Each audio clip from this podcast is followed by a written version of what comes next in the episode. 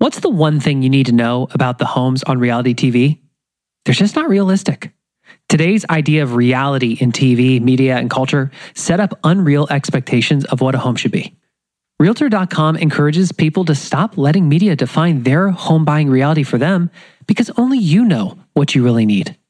Realtor.com comes with all the tools and features you need to find a home that's right for you, whether that be price tracking, school searches, text alerts. It's not about finding a dream home, but a home you can dream in. Find homes for the real of us on Realtor.com. This is the One Thing podcast where we teach you the surprisingly simple truth behind extraordinary results.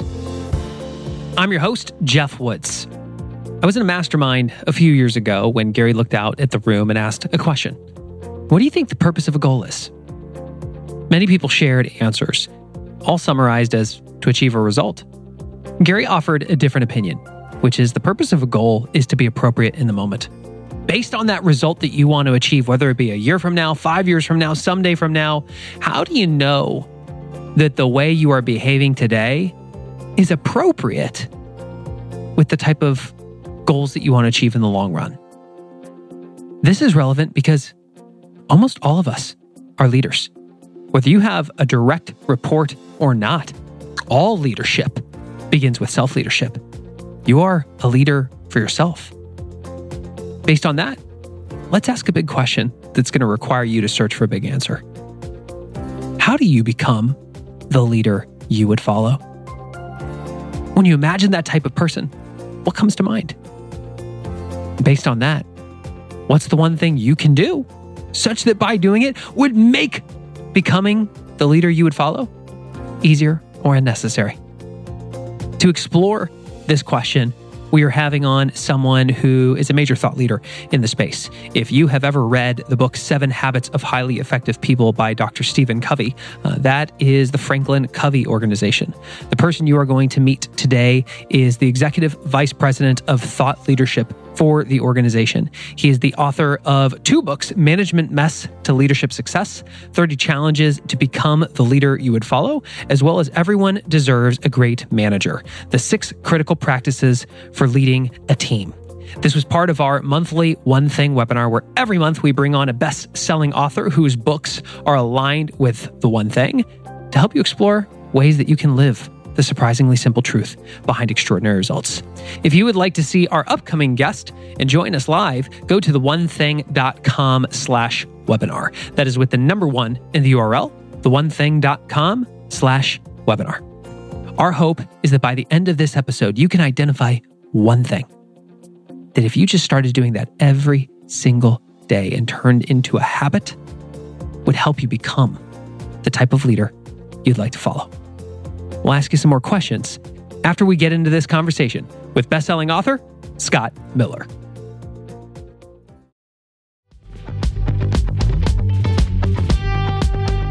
Eating healthy is an investment. It's an investment in yourself, but it also often requires an investment of your time. But good news is, Factor has delicious, ready to eat meals that are ever fresh and never frozen. They're chef created, dietitian approved, and ready to eat in just two minutes. With Factor, you can choose from a weekly menu of up to 35 options, including popular things like Calorie Smart or Keto Direction or Protein Plus or Vegan and Veggie. Also, discover 60 more add ons every week, like breakfast on the go, lunch snacks, beverages to help you stay fueled, feel good all day. And we know our listeners here at The One Thing are focused on health and health goals. That's why we choose to partner with Factor. And if you visit factormeals.com slash 150 and use code 150, you can get 50% off your first month plus 20% off your next month. Again, that's factormeals.com slash ONE50 and use code ONE50 to get 50% off your first month plus 20% off your next month.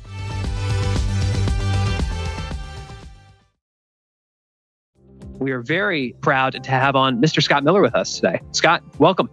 Jeff, thanks for the invitation and the platform. I'm excited to join you. Our pleasure, my friend. Our pleasure. Tell us a little bit about you. How did you get to where you are today? Oh, three steps forward and four steps back, repeated every month for 30 years. you know, I, uh, I'm the product of great leaders. I mean, about 13 people that really believed in me extended trust to me, pre forgave me, expected me to succeed, but prepared for me to fail, and kind of wrapped their arms around me. So I, I started at the Walt Disney Company in Orlando, Florida. I'm from Florida originally and moved to Salt Lake City, Park City, Utah about 25 years ago. Uh, worked for the Disney company for four years. After four years, they invited me to leave, which is a nice way at Disney to say, uh, you're out. And because I was a jerk, I was immature. I was technically talented, but I just, you know, had low EQ and low interpersonal skills. Even though I was raised from a really solid family, right, in Central Florida in the 80s, had the privilege of being recruited out to the Franklin Covey Company by Stephen Covey. And I've had uh, an amazing 24 year run.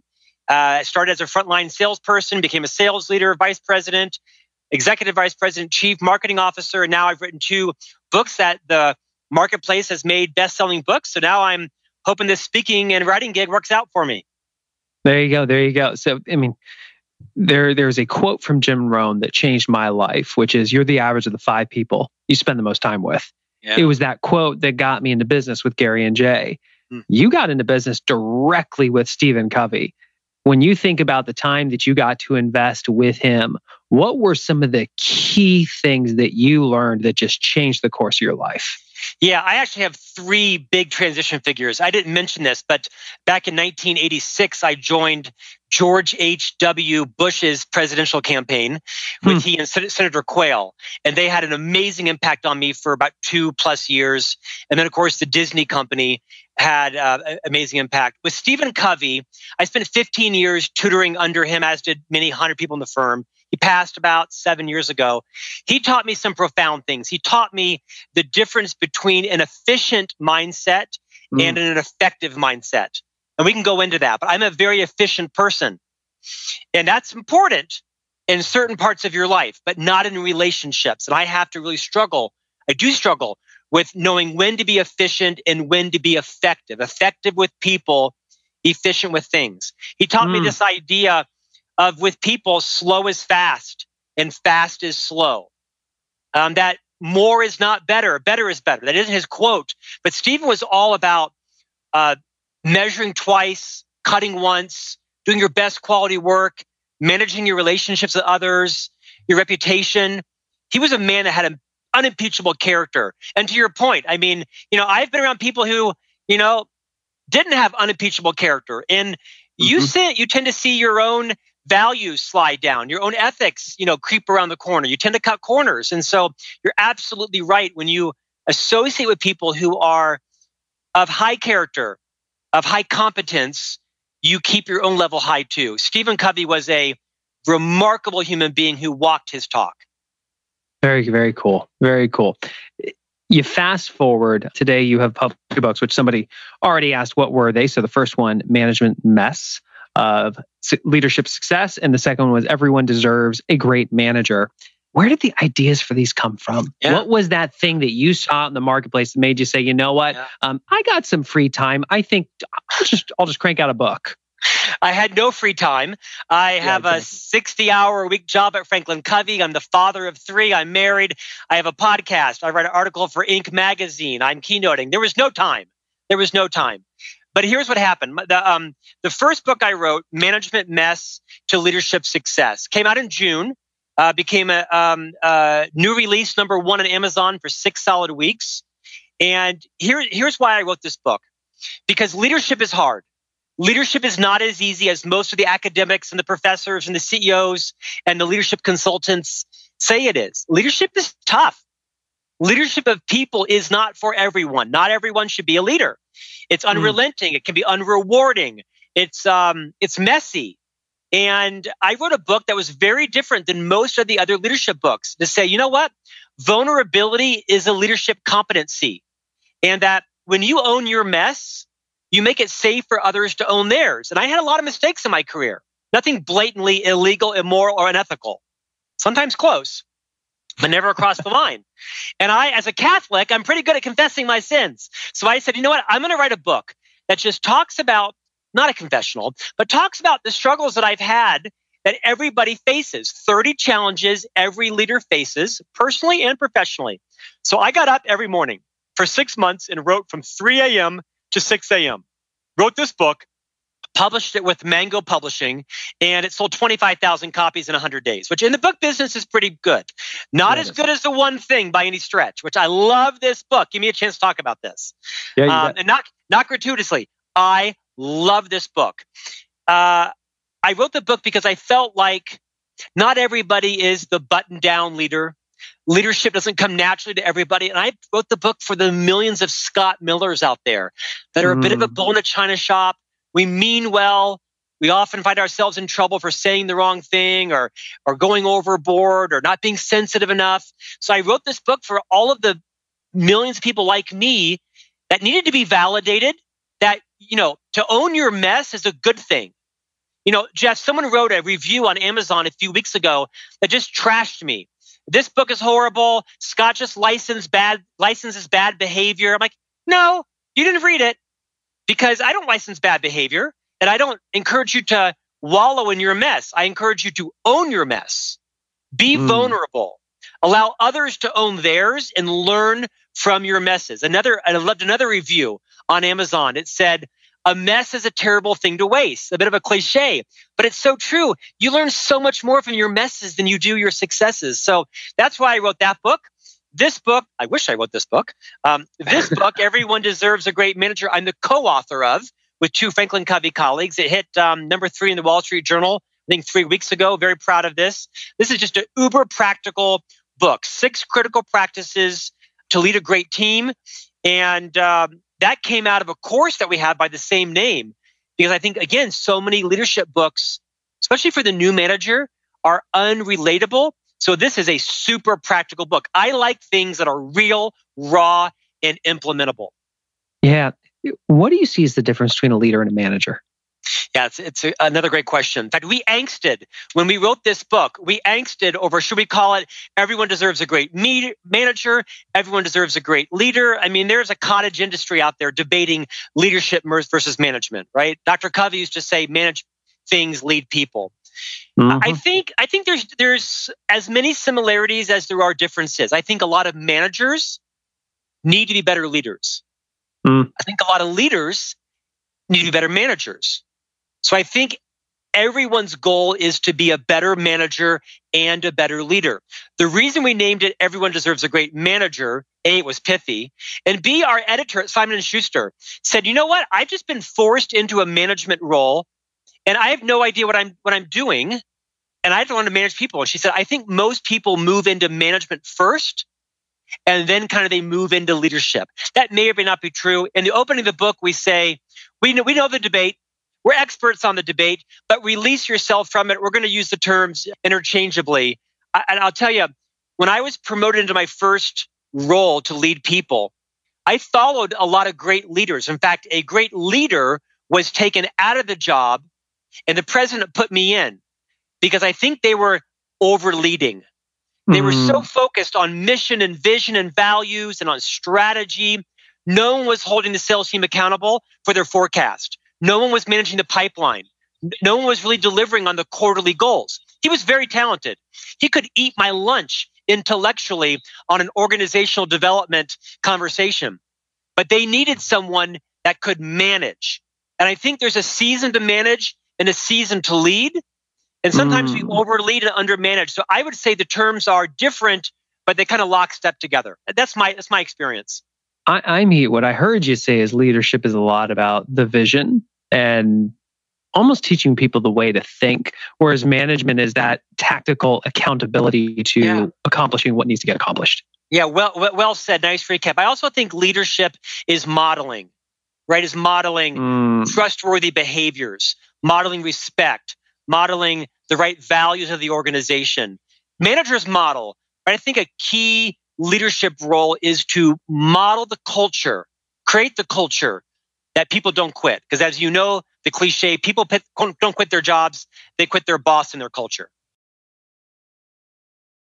Yeah, well, I, I, will share just in my time with with Gary and with Jay, they really summed it down to in their minds, leadership is teaching people to think. You know, mm-hmm. it's it's so easy, and we see inside these companies. How many of you find that when your direct report comes and asks you a question, you find yourself wanting to give them the answer because it's faster?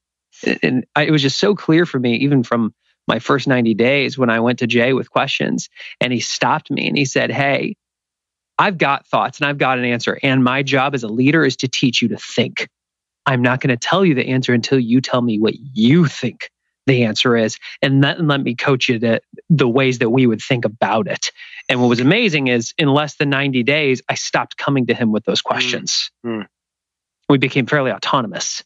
So I, I would i would challenge those of you who have direct reports to start asking the question when my people come to me what do i do? Do i give them the answer or am i leading back with questions? Jeff can i build on that? Please one of my favorite leadership books is written by Liz Wiseman. She wrote a book called Multipliers. See the yellow one there. right there? Yeah, it's awesome. Awesome. Liz is a good friend of mine. She endorsed uh, Management Mess. And Liz rocked my world, right? This idea of your the job is. Guy? Yeah, you're, that's, that's me, bro. Uh, yep. You know it, right? I mean, I, as the marketing CMO, I was the idea guy. The problem was I had an endless list of ideas and everyone was chasing all of them because of my charisma, my influence, my power. When in fact, I was actually diminishing the organization's flywheel because everything was chasing everything that came out of Scott's mouth. What Liz taught me, to your point, was as a leader, your job is not to be the genius, as you know, but to be the genius maker of others. I'll admit something to you in a, in a moment of immense vulnerability. I'm 51. It wasn't until I read Liz's book at about age 49 that I realized my entire career, I've been hiring smart people, but people who I didn't think were smarter than me. Because I was mm. so insecure that they would one up me and make me irrelevant or expose my insecurities. And so now these were smart people. And in fact, they probably were smarter than me, but I thought they were very smart, but not so smart they could eclipse me in the organization. And I came to realize no, no, no, no, no. The opposite is what I should be doing, not what I did for 25 years, but for the next 25 years. My job is to hire the most palpably smart people in the world, people who are noticeably more intelligent than I am on marketing automation, on SEO, on Google Analytics. Get them in here and let them skunk me intellectually. My job is to be a talent magnet, to create a culture where they can stay and thrive and then pollinate them throughout the organization. Don't hold them in marketing put them in supply chain operations and sales and management.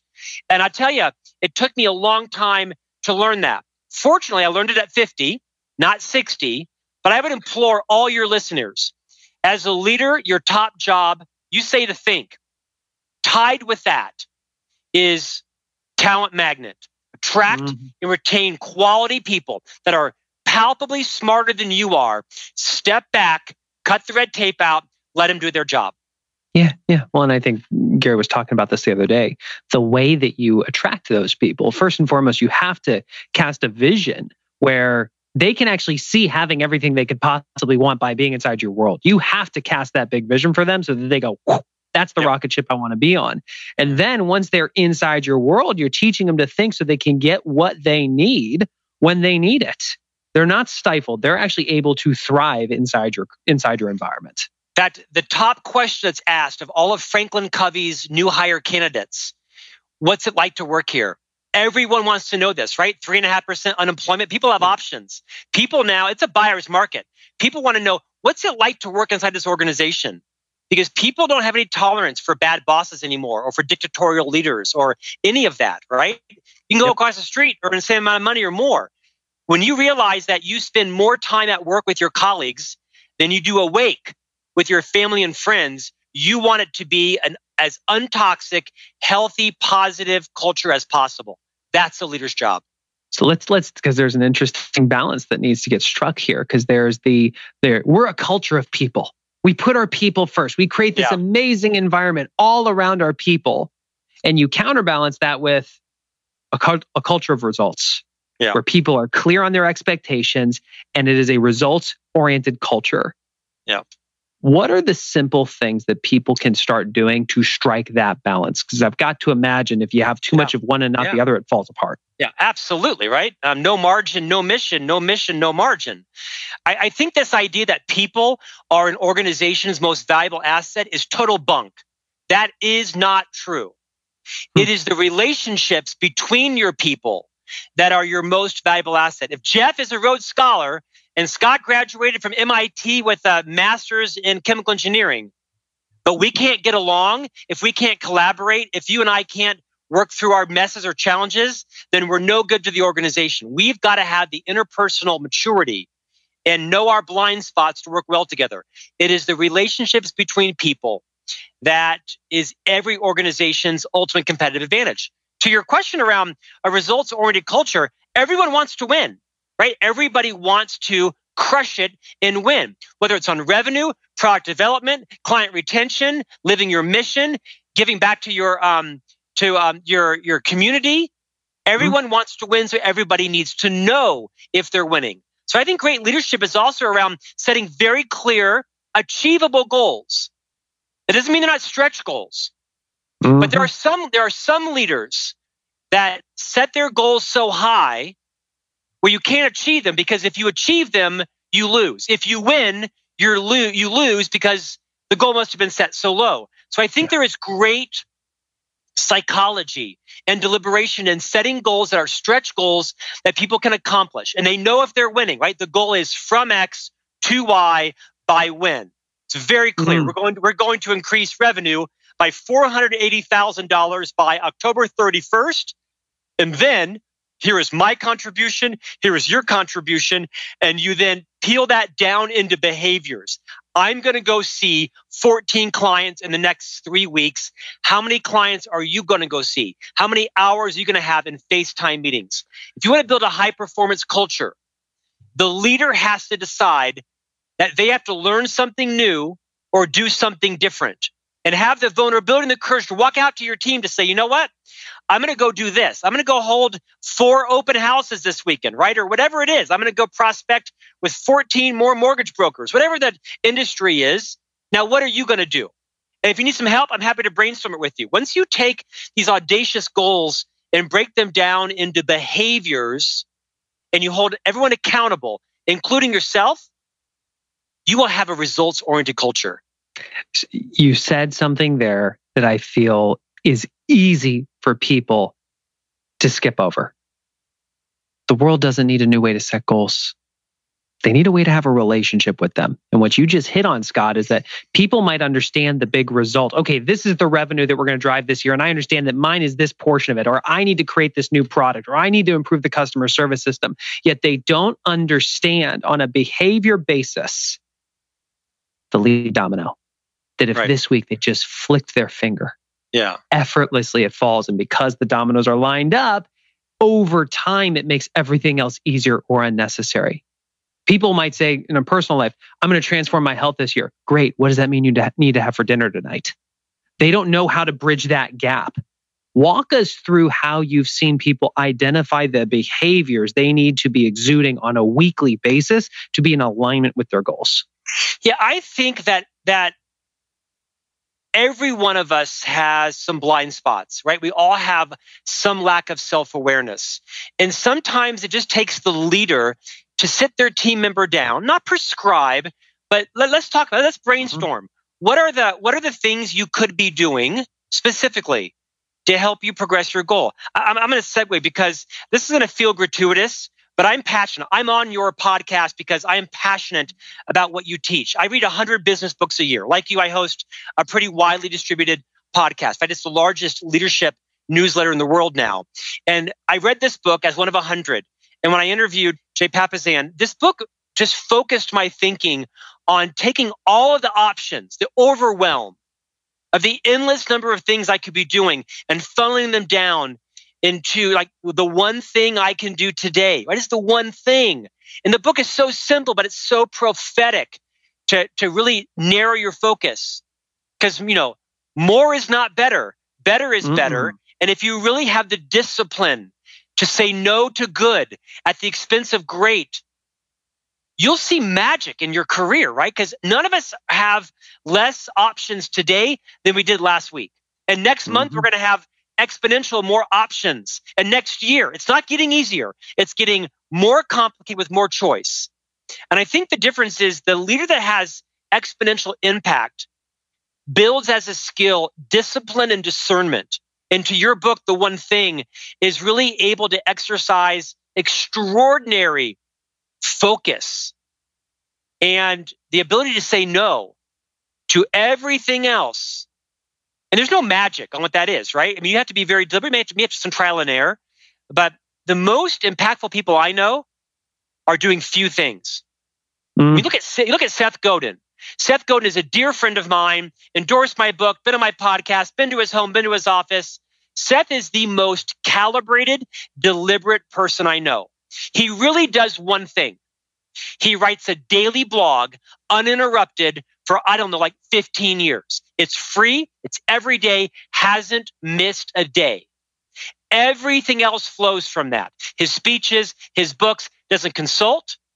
He has, you know, has alt MBA, but his one thing is every day he writes this blog and it's the largest followed blog in the world because he practices what you've written about in the one thing. I would challenge you, who's with us live or listening to this later on the podcast. What is your one thing? You know, there are some people like a Seth Godin who have a clear one thing that stays consistent every day. And if you have that thing, like for many salespeople, it's lead generation. a 66 day challenge and make that thing a habit that sticks. And if you're a leader and you've got multiple priorities that are balancing, I would just ask if I ask you to show me your planner or show me your calendar, would we just see time every day reserved for you to just knock that lead domino down? Or are you spending your days in your inbox, going from meeting to meeting, looking up at the end of the day, going, I was busy. Did I get anything done? Jeff, can I build on that? You know, uh, they're not they're not paying me. I read a hundred business books a year. I'm in the book business. This book, uh, next to Liz Wiseman's book, uh, by the way, uh, Leif, Bab- Leif Babin wrote the, co-wrote the book um, Extreme, Extreme, Ownership. Oh, yep. had him on a few weeks ago. One of my favorites as well. This is one of my top three books. This book had a profound impact on my career, and I've had a fairly successful career. But I was when I read this book, the timing was genius because I was in the middle of hosting a weekly radio program on iHeartRadio. I was yep. hosting a leadership podcast for Franklin Covey. I was pitching a reality TV series to Bravo. I write, like I mentioned, a, a weekly article for Inc. magazine. I contribute to Thrive Global. I write for American City Business Journal. I am a chief marketing officer. I, I'm a dad. I'm selling a book to HarperCollins. I'm writing this book. Everyone deserves a great manager. When I read this book, I tore out several pages and put them on my nightstand. is, it, it was, is, is the concept, is it plan to the now? I may have goal it wrong. Setting, goal setting to the now. Goal setting to the now. And this book like rocked my world. And I said, I have like 15 things going on and I'm kind of doing them all about B quality, some C quality. And after I read this book, I canceled my iHeartRadio program called Great Life, Great Career. I was getting 45,000 listens an episode. Not too shabby. I stopped it. And I said, hmm. the one thing I want to do is in addition to my, my, you know, executive role at Franklin Covey is I want to build the Mess to Success brand because the publisher offered me a seven book deal Management Mess is the first book. The second one is Marketing Mess, and then Job Mess, and then Sales Mess, Communication Mess. Parent offered me a seven book deal. Because of your book, every night I write a chapter in Marketing Mess to Brand Success. It's due and Thanksgiving. The next one is this job mess. And because of your book, The One Thing, in seven years from now, I won't have 15 things going on that are all C quality. I will have seven books out and I'll have built myself a brand around the Mess to Success series, and that will be unstoppable. I'm going to be the chicken soup for the soul guy six years from now. And that is because of your book, the power of this um, goal setting to the now as uh, it's the best thing I've heard in 20 years in the industry. Well, thank Nicely you. We, uh, Nicely done. Thank you. Thank you. And for, for those of you that are not familiar with what it is, it's the idea that mo- the way most people set goals is they just ask, what do I need to do this coming year? And they make them a goal. The challenge is when you only look out so far, like a year, it's really tough to tell if that thing that looks attractive over a year is actually going to bring you toward a life worth living or pull you in the exact opposite direction. The low hanging fruit was a lie that got cut from the book because the book would have just been too long. There are things in our life that might bring us value over the short term, like a year, but actually take us in the wrong direction for what we want out of life. So what Gary and Jay suggest is you go way out someday from now. We had people this past weekend at our couples goal setting retreat sit down and imagine what does life look like 10, 20, 30 years from now? That, by the way, is not an easy question to answer. It requires that you search way past that wall of, I don't know. You have to search. But once you get a sense of direction, you can look back and ask, where would I have to be five years from now to feel like I'm on track for the someday? And once you get that direction, you ask, great, what would I have to do this year to be on track for my five? This is when you start to get into a rhythm and you can say, well, if that's what I want to do this year, what do I have to do this month? Okay, got that. If that's what I got to do this month, what do I have to do this week? If that's on the week, what do I got to do today? What do I have to do right now to the point that you know that if I look at my 411 before I look at my email, I'm checking my priorities before I check everyone else's. That is me acting in order of priority and developing a habit that takes me where I want to go. You ought to have a podcast. Damn, you're good, man. That's good stuff, Thanks, man.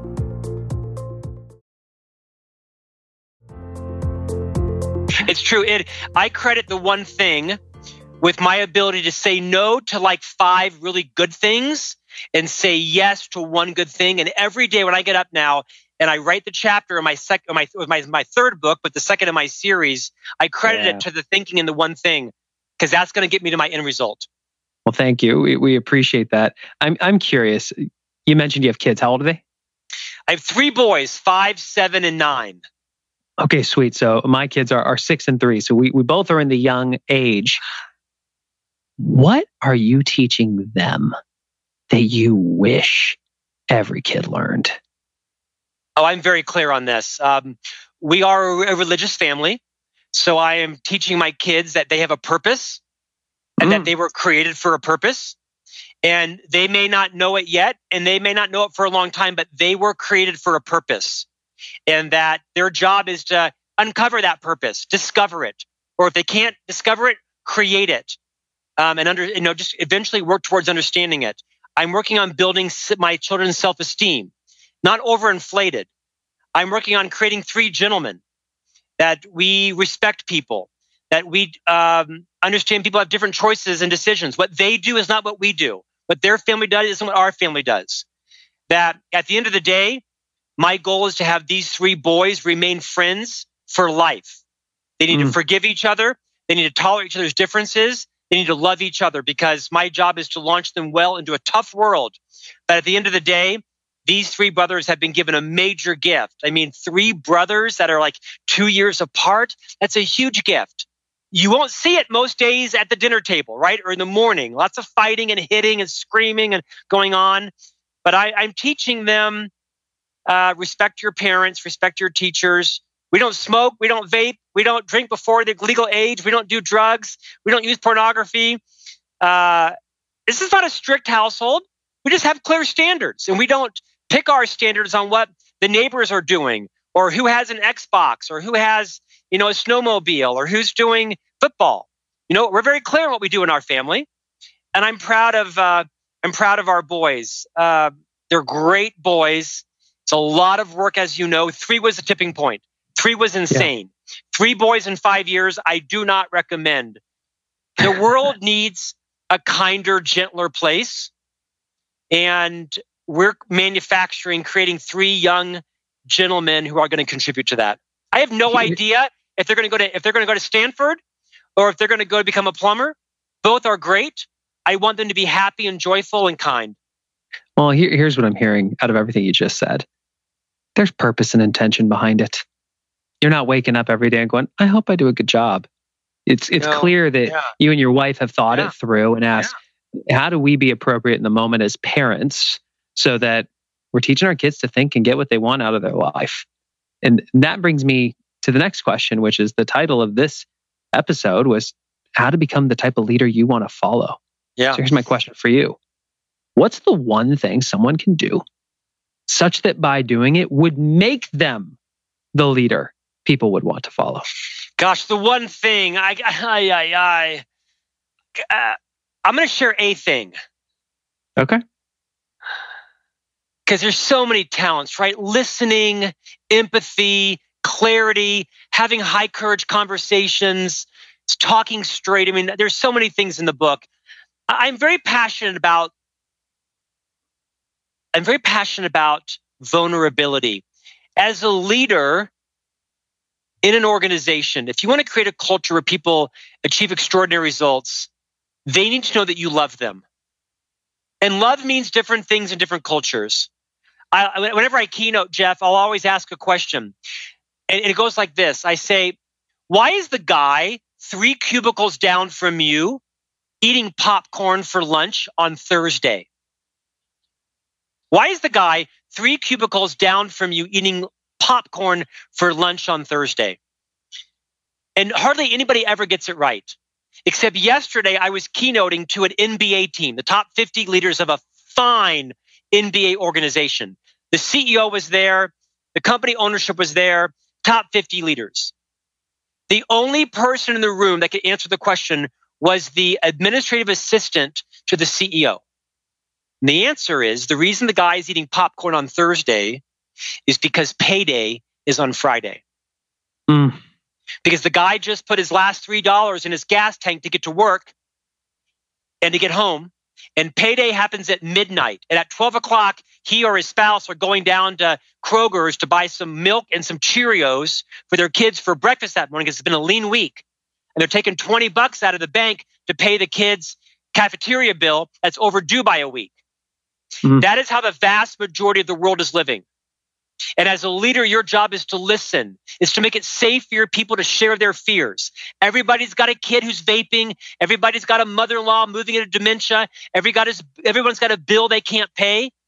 And nobody on this NBA team, these were fine people, no one could even relate to it. And I got hmm. a bit stern and I said, see, the fact that you all can't even fathom, the, fathom this shows you're very disconnected from the other 250 people in this organization. And I am not shaming this group.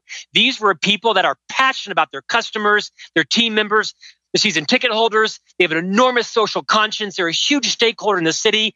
Nothing but great things to say about them. No connection to this hmm. concept. The higher up you get in the organization, the less you understand how the real person is leading as living. So use empathy. Listen to your people. Let them share their fears. Get, get connected. People give their all, not just their heart, but their mind and their back when they feel like their team leader, their teammates care about them. No one quits the leader who they think loves them. That is the ultimate inoculation against distraction, disengagement, disenfranchisement, quitting, going across to the other real estate company or the accounting firm. No one leaves for the free soda machine or four bucks more an hour or a half a percent commission if they feel like their leader loves them.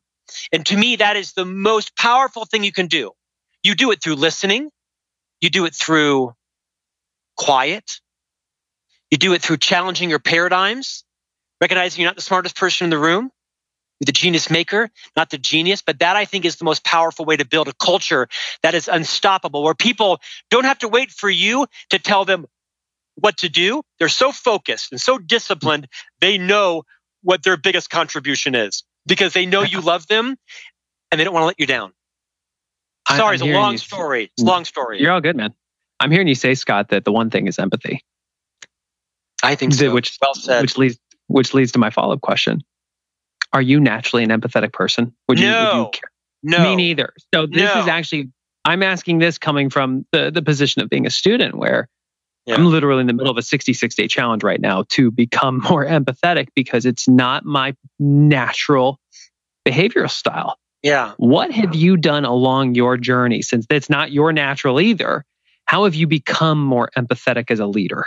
You know, when you're managing your career, and, I, and I've lived my entire career, almost 25 years now, 24 years at Franklin Covey, before that, the Disney company. You know, I'm not naive. I have to manage my own career. I don't turn my career over to anybody, right? I've, I was a commissioned salesperson. In fact, my, my compensation has always been tied to performance. My salary is half my comp. The other, I have to earn it, whether it's through global profit or through my own. So I'm, I have to balance my needs with other people's needs. And I'm always mindful of, am I helping lift someone else up? Am I so focused on my own needs, my own career, my own fame, my own celebrity, my own income? And I have to consciously check in and, and ask myself, what am I doing for Drew today? What am I doing for Annie? For them. Not what am I doing for them so they can do for me? What am I just selflessly doing, selflessly doing for others? To me, it's a question I ask multiple times a day because I'm a naturally generous person, but I'm not mm. a naturally empathic person because I talk a lot, as you can tell. I have got to shut up. I've got to listen.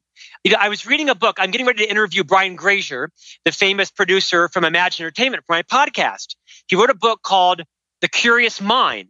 Mm. And it's all about being curious. And he said, curiosity leads to empathy when you genuinely care about someone else. When you genuinely mm. care, that's when you become curious enough to listen to their answer.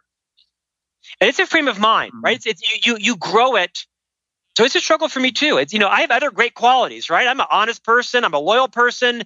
I'm the kind of guy you call at three in the morning to bail you out of jail. I'm the kind of guy you call because you got a major problem and you need someone who's a confidant to help you with it. But I struggle and I'm really working like you. Maybe I should take your challenge on, um, on developing empathy.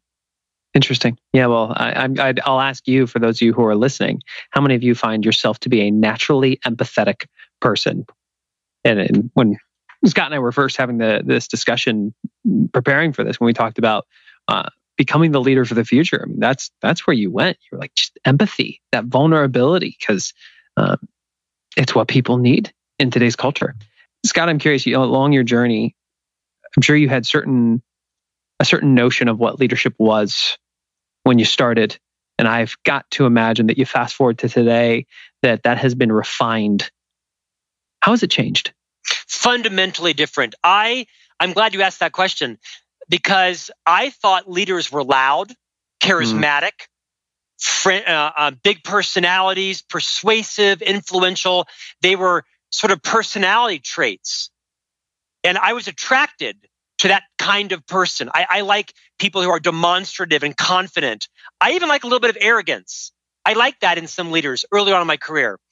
And I thought that people who were shy and quiet, confident and humble. I thought they were weak leaders. And as I have matured, I realize it isn't all one or all another. Is that leadership is about confidence mm-hmm. and confident people are humble people. It is arrogant people who are incapable of being humble. So I think, you know, leadership takes on different forms and fashion. We cleave to different people. Leadership is about being high on character and high on competence. Because uh, I can trust you as a physician to babysit my kids, but if you've had 15 malpractice suits, you're not cutting open my my abdomen, right? And the vice, the, the opposites, you know, is, is the case too. So you got to be high in character and high on competence. You can be a talented physician with no malpractice, but if you've had bankruptcy 15 times, I'm like, what's going on here, right? So it, it mm-hmm. takes a, a balance of character and competence. Um, I want to lead some. I want to be led by someone who is trustworthy, meaning they have behaved themselves into a pattern, reputation of being honest with high integrity. Um, they don't cut the corners. They admit their mistakes. They tell the truth. They deliver on their promises. No longer am I only attracted to the personality traits of loud and persuasive because oftentimes those are a cover for something. Not always. Mm. Not always. Um, I'm not easily fooled. But as I as I'm aged at 51, I'll take character over competence every day of the week because competence is easier to teach than character. Fundamentally, someone's character is deeply rooted into them, probably since birth. I can teach a lot of skills. Character's hard. Yeah, I love that. I love that. I keep thinking about how do I become the type of leader that people want to follow? And I naturally go to um, the downside. Those things that you see people violate, that if they violate those core tenets, they'll never be the type of leader that people want to follow. What are some of those things that you have seen that if, if we yeah. do those things, just yeah. buck stops there. Like yeah. there's there's no more moving forward. It doesn't happen. Yeah. Self-regulation. Well, one of those is, is regulating your emotions, is having the discipline to manage your anger, your your outrageous frustration that somebody has violated your trust or has not delivered on a promise or has lied to you. I work for the CEO of Franklin Covey. His name is Bob Whitman, a man of, of un, unparalleled competence, Harvard MBA, enormously successful. He is unbelievably in control of his emotions. He never loses his cool. We all have tempers, we all have frustrations, but you've got to self regulate. There is never a reason to lose your cool with someone. It doesn't mean you don't, you know, blow off some steam, but I mean, you got to respect people. That's the first thing. Second thing is you don't cheat. I think uh, it was John Huntsman, the hmm. billionaire chemical guy from Utah, that wrote a book called Cheaters Never Win or Winners Never Cheat, one of those two. And that's the case is I once had someone say to me 15 years ago, it was a, a salesperson, and at the end of the quarter in a public company, she came to me and uh, her name was Julie Martin. I remember where I was, and she said, Scott, I got to tell you, you never cheat your way to the finish line. I would rather miss my quota, miss my goal, than to ship something to a phantom warehouse or or double book an invoice. Um, I don't cheat uh, because your character is what you do when no one's watching, right? So I think uh, uh, uh above even skill and competence is you cannot cheat. Done something wrong, cop to it. People are forgiving. If you've done it illegal, you got to pay the price for it, right? But people are usually very forgiving if you come. Whenever I've made a mistake, and I've made some doozies, not ethical issues, but I've made some mistakes. I'm the first one to tell the CEO. He hears it from me first. Mm. I hmm. walk in, and because I want him not to be ambushed by somebody else. I just lay it out. And you know what? The consequences are the consequence. Fortunately, I've never done anything material enough to warrant dismissal. We've all had mistakes in our lives. Self regulate your emotions and never cheat. I love that. I love that. It, a very clear compass to go by. Yeah. I'm, sta- I'm staring at your, your book in front of me, Management Mess to Leadership Success. And it's, it's the specific subtitle, The 30 Challenges to Become the Leader You Would Follow what is the your, of all the 30 challenges what's the one that is your favorite that you've gone on yeah. that helped you become more of the leader you yeah. want to follow 100% number 4 declare your intent. And this this idea of absent facts people make stuff up. Everybody has it's true right? It's true. It's an old pr adage. Um, everyone's got an agenda. Everyone's got a hidden agenda including everybody on this podcast. Some are more transparent than others, some are more obfuscated, some are higher, lower. Everyone's got an agenda. I love this quote from one of our co founders. He said, and this is prophetic, he said, nearly all, if not all conflict in life comes from mismatched or unfulfilled expectations. I'm going to repeat it. Nearly all, if not all, conflict in life comes from mismatched or unfulfilled expectations. Think about it with your boss, with your colleagues, your mother in law, your neighbors, whatever it is. Just declare your intent up front. Hmm. Show your cards.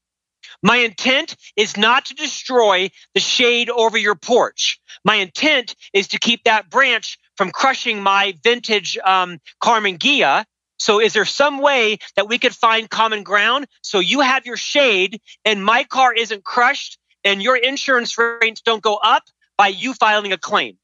With your mm. with whoever it is, right? Is if you just declare your intent and use those use those words. My intent, Jeff, is to help you have a great career here at Franklin Covey. And you're behaving in some ways that if they continue, I'm going to have to exit you. My intent is very clear. I want you to have a great career. So leaders have to move outside their comfort zone and declare their intent. Because if you don't declare your intent, others will ascribe it for you. And it takes a level of courage, a level of diplomacy. You may have to practice it. Everybody listening, start your conversations with the following. My intent is to help you move your project along and not slow it down. But there's four questions I need answers to. And once those are answered, I will skyrocket your project forward. Otherwise, people will think, well, Scott just wants to slow it down, or I think Scott. No, no, no.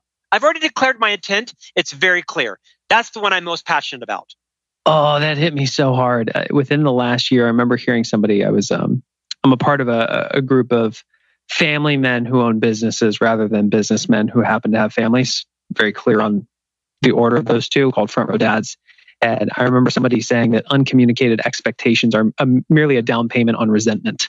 Love it. And we were talking we were talking Love about it in the framework of our relationship with our wives, but how many times do we have these expectations that we never communicate? And it's just we're laying the foundation for the resentment baby. And daily. to- daily. oh yeah. And it applies to our professional life. So i love the idea of declaring your intent. Yeah let me ask you this. So we've we've knocked that domino down. We become the type of people who declare our intent. We've earned the right to go on another challenge. What would number two of the 30 be for you? I think this idea of number 12, lead difficult conversations, you know, in every mm-hmm. aspect of our life, you've got to summon the courage to discuss the undiscussables. Now, you have to do it by balancing, you know, consideration and diplomacy with an unbridled level of courage because I've been known to eviscerate people verbally because I have few boundaries. I'll discuss your body odor, I'll discuss your breath, I'll discuss your punctuality, I'll discuss your pipeline, I'll discuss, you know, whatever. Because as a leader, you don't want to be the person who perpetuates their blind spots. The biggest gift you can um. give to your mm. people is to move outside your comfort zone and talk to people about their blind spots. Inevitably, I'll be in an airport, Jeff, and someone will see me after I terminated them 15 years ago. They'll say, Scott, let me tell you, you were often a jerk. But you were the one leader in my career that had the courage to call out this or that. So I think the next one is this idea of leading difficult conversations. People say to me, Scott, but it's so easy for you. Yeah, I came out of the womb talking straight. No, I didn't. I screwed up tons of them, right? And I my HR file isn't a file. It's probably an expandable folder because I got the first couple dozen wrong. But like a muscle at the gym, you grow and you learn and you practice them. And so as a leader, it's okay to say, "Hey Jeff, I called you in today because my intent is to help you have a great career here. And there's a topic that I want to discuss with you. And I, quite frankly, I'm a little bit nervous about it. And I might use the wrong words. I might even need a do over. But I want to talk to you about your contribution to this project. It seems like you're not carrying your weight, and people are beginning to talk about it. That is your gift to everyone is leading these difficult conversations. Become that transition figure in someone's life where you have the courage not to be liked, but to add value to what they can't see. Everyone's got blind spots, including you. And there's that person in our life that has the courage to move outside the chance that you might not say it right or that you're too much of a pansy. We haven't thought, you know what? Sit them down, declare your intent. I love you. I care about you. Something is going on. I'm not sure you can see it. I'm just going to let it out. I may need a do over. Please don't judge it. My intent is to help you. That is a leader I want to work for. Yeah. It, when you say it, it sounds so simple. And I can think about the times in my life and just the other leaders that I know where even though we understand, if we don't say that, we're not serving them. It's there's something that still stops us. It and you said it, getting outside of your comfort zone sounds simple in words, really challenging to do. How yeah, did you get comf- yeah. How did you get comfortable with the discomfort? Yes, role played it, right? Went to HR, went to my wife, went to the executive team member, and I role played the conversation. It doesn't mean I ever disclose the person's name. I, I can role play a conversation with you. You have no idea if it's Tina or Tom, right? But then people can give me feedback. Well, Scott, you kind of said it really fast. Or Scott, your brow is furrowed. You seem like you're angry at it. I'm not angry. I'm passionate. You look angry. I'm passionate. Well, you look angry. So I think I think practice. I think you get more comfortable if your intent is in a pure place. If your job is not to railroad them or embarrass them or diminish them, if your job is to lift them, mm-hmm. say it out loud. Say, you know what? I want you to know my intent is to build your brand here and to really make you more successful. I hope you believe that. And in saying that, I'm going to share with you the fact that it appears like me, you may have broken through your antiperspirant. In the summertime in Texas, it's hot. And before anybody else notices, I want you to know sometimes our bodies build up a resistance to our deodorant. I think, like me, you might have as well. So I just want to tell you that. That's a tough conversation. That is a huge gift to someone. If you don't care whether they like you or not, if what you care about is them, you'll have these conversations. And if you role play them, practice them, they will become easier. I promise you. You will screw up the first dozen or so.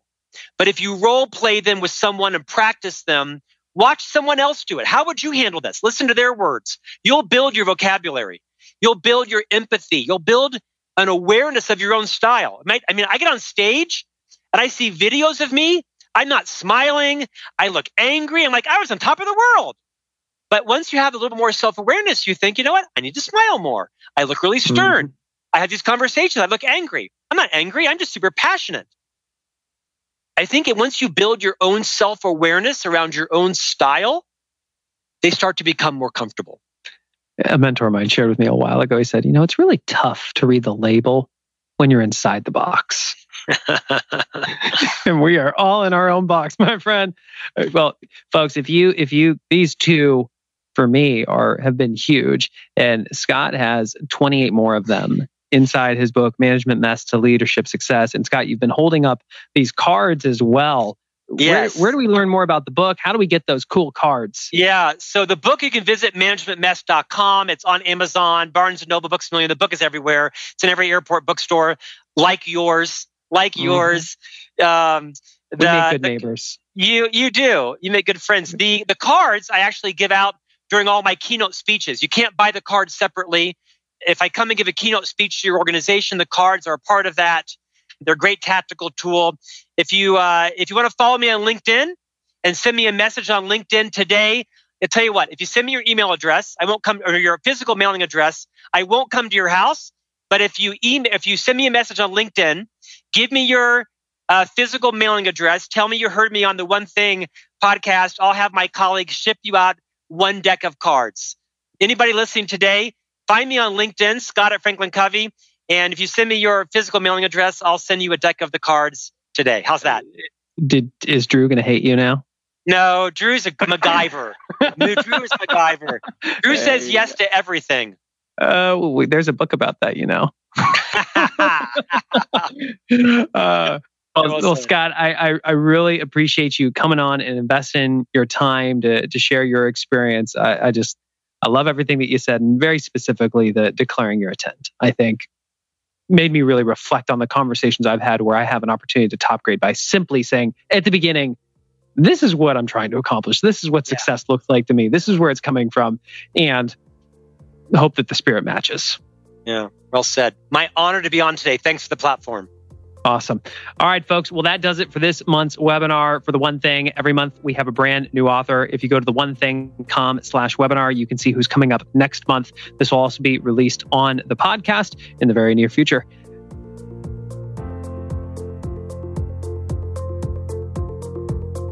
Well, there you have it, our conversation with Scott Miller, the Executive Vice President of Thought Leadership for Franklin Covey. The one thing that really stood out to me was that first challenge that he suggested, challenge number four, to declare your intent. I mean, it was so profound to me when, when somebody shared with me that uncommunicated expectations are merely a down payment on resentment. And I love how he said nearly all, if not all, conflict in life comes from mismatched or unfulfilled expectations. Folks, declare your intent because if you don't, others will ascribe it for you. Think about the times in your life where uh, an important relationship, there was real tension. You were not on the same page. Had you declared your intent clearly, what would have changed? Based on that, can you, in the next week, just once when you enter a conversation, declare your intent? Hey, my intent in this conversation is to get really clear so that you are successful by the end of your 90 days inside our organization. Hey, my intent here in this 411 conversation is to make sure that you're absolutely clear on your priorities so you have the most productive week possible. Hey, my intent in this conversation is to help you identify one thing that you can say no to so that you can say yes to your one thing. Folks, that's a lead domino. During the beginning of this episode, we talked about the importance of breaking your goals or those results down into behaviors. In our language, it's the lead domino. And it's not like that you knock that two inch domino down and all of a sudden extraordinary results are yours. It's about understanding that if you can become the type of person who day after day after day, over time, knocks that lead domino down effortlessly, over time, everything else does become easier or unnecessary based on everything you heard in this episode, what's the one thing you can do such that by doing it would make being the leader you want to follow easier or unnecessary? We would love if you would go to your podcast player of choice, leave us a review for this specific episode. Say, I listened to episode 219 with Scott Miller. The one thing I got from it is blank. Tell us we see every single rating and review. It's a direct way for you to communicate with us, and it also helps us fulfill our purpose of reaching more people and helping them have a relationship with their goals. If you are new to the One Thing podcast, welcome to the community. We are so glad that you are here. Make sure you click that subscribe button so all future episodes are automatically downloaded to your device. If you'd like support, beginning to live the one thing, head over to theonething.com slash training. You can check out our basics courses. These are the basic principles of the one thing in 15 minutes or less for free. Thank you for investing your time with us today, and we look forward to being with you in the next episode.